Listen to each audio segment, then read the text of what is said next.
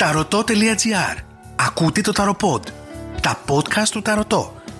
Στο δρόμο, στο λεωφορείο, στο μετρό, στο σπίτι. Η μαγεία σε κάθε στιγμή της ζωής σου. Ακολουθήστε μας στο Spotify, στα Google Podcast και στα Apple Podcast. Με την υποστήριξη της Access Nutrition. Απόλυα 5 έως 7 κιλών το μήνα. Έτοιμα υγιεινά γεύματα στην πόρτα σου. Εβδομαδιαία και μηνιαία πλάνα από τον Αντώνη Εξιντάρη. Γεια και χαρά. Είμαι ο Άρης και ακούτε το Ταροποντ, την σειρά podcast του Ταρωτόμαντικές Τέχνες. Στο σημερινό bonus επεισόδιο της ενότητας True Stories θα σας διηγηθώ άλλη μία αληθινή ιστορία που έχω αντιμετωπίσει. Ονόματα, ηλικίες και τοποθεσίες έχουν αλλάχθει. Η σημερινή μας ιστορία αφορά τη Σοφία. Η Σοφία, μια νέα γυναίκα 27 χρονών, ήρθε στο κατάστημα για να εξετάσουμε τα συναισθηματικά της. Ήθελε να μάθει για τον Αντώνη, μια σχέση 4 ετών. Από τις πρώτες κάρτες διαπιστώθηκε ο χωρισμός, τον οποίο μου επιβεβαίωσε και η Σοφία. Ένας χωρισμός που είχε γίνει πριν από ένα χρόνο και στην ουσία δεν είχε μάθει ποτέ τους λόγους. Εδώ να τονίσω πως επεσήμανα στη Σοφία πως είχε έναν επιτακτικό τόνο προς τον Αντώνη. Ο Αντώνης φερόταν ως έφηβος ώρες ώρες και η Σοφία αντί να διαχειριστεί την κατάσταση με διπλωματία τον μάλωνε λες και ήταν η μαμά του. Κακά τα ψέματα τον θεωρούσε δεδομένο και δεν υπήρχε η απαιτούμενη ενσυναίσθηση μέσα σε σχέση. Μα δεν μου μίλαγε, μου είπε και της είπα πως μέσα σε μια σχέση τεσσάρων ετών δεν πρέπει πάντα να μιλάς.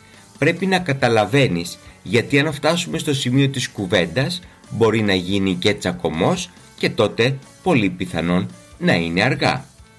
Στην αρχή της πρόβλεψης, λέω στη Σοφία με νόημα, ο Αντώνης έχει αλλάξει 180 μοίρες σε όλα.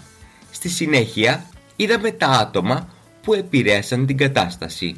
Μία κοπέλα και ένας άλλος άνδρας που ήταν συνέχεια δίπλα του.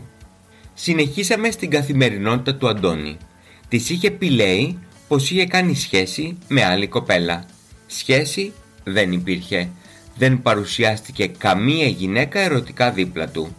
Επανήλθα όμως στον φίλο του. Της τόνισα πως αυτή η σχέση είναι πολύ περίεργη και πως ο φίλος του κάνει καταχρήσεις και κοιτάζει ύποπτα τον Αντώνη. Της είπα χαρακτηριστικά πως ο φίλος του Αντώνη φέρεται λες και είναι γκόμενοι, λες και υπάρχει ερωτική σχέση μεταξύ τους. Είναι τόσο καλή φίλη, τόσο πολύ τον αγαπά. Σε αυτό το σημείο η Σοφία με διέκοψε και μου είπε το ήξερα. Ήταν κάτι που δεν ήθελα με τίποτα να πιστέψω. Εκείνη τη στιγμή και αφού κατάλαβα πως όντως ήταν κάτι τέτοιο στο μυαλό της, της ανέλησα τη σχέση που είχε αναπτυχθεί ανάμεσα στους δύο άντρες. Μία ερωτική σχέση στην οποία ενέδωσε ο Αντώνης μετά από κάτι τσιγαριλίκια που τον είχε κεράσει ο φίλος του. Και αυτό είχε ξεκινήσει όταν ακόμα ήταν μαζί με τη Σοφία. Της ανέφερα χρονικές στιγμές και διασταυρώσαμε μαζί τα κενά που είχαν υπάρξει μεταξύ τους. Το κέρασμα στον Αντώνη από τον φίλο του το είχε αναφέρει και ο ίδιος στη Σοφία. Σε τέτοιες περιπτώσεις, αυτός που ερμηνεύει τις κάρτες πρέπει να είναι πάρα πολύ προσεκτικός.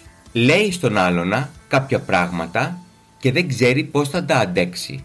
Γι' αυτό τα λόγια πρέπει να είναι μετρημένα και τα βήματα να γίνονται ένα-ένα. Δεν κατηγορούμε ούτε τον Αντώνη, ούτε τη Σοφία, ούτε και τον φίλο του Αντώνη. Η ειλικρίνεια όμως ανάμεσα στους ανθρώπους είναι κάτι που πρέπει να υπάρχει.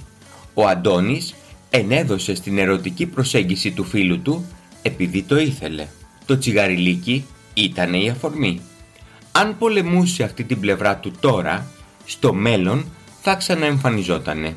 Τι είναι πιο τίμιο, να παραμυθιάζει τη Σοφία να προχωρήσουν σε γάμο με παιδιά και να έχει ταυτόχρονα και μία διπλή κρυφή ζωή; Εδώ τα ερωτήματα δεν έχουν αντικειμενική απάντηση.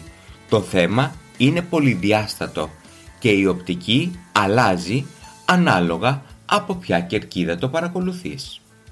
Η Σοφία είναι μία κοπέλα πανέμορφη που ξέρει και να κινείται, ξέρει και να μιλάει.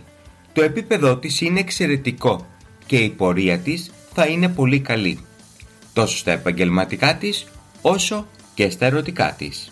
Οι αλλαγές που θα γίνουν από το νέο έτος πραγματικά θα της φέρουν πολλές ευκαιρίες. Έχασε ένα χρόνο περιμένοντας. Έχασε έναν ολόκληρο χρόνο. Σε χαρτορίχτρες που είχε πάει, της είχαν πει πως θα γυρίσει, θα την αγαπά και θα κάνουνε και δυο παιδιά. Εάν θέλει να γίνει όλο αυτό πιο γρήγορα, της πρότειναν να κάνει και κάποια εργασία. Κανείς όμως δεν της είπε «Κλείσε αυτό το κεφάλαιο, είσαι τυχερή που έγινε τώρα, γιατί μετά θα ήταν καταστροφικό για όλους». Πολλές αλλαγές στη ζωή μας γίνονται βία και μας γκρεμίζουν από μια σταθερή κατάσταση. Ορισμένες από αυτές είναι για το καλό μας. Δες τη θετική πλευρά και πάρε τα μαθήματα που σου δίνει η ζωή.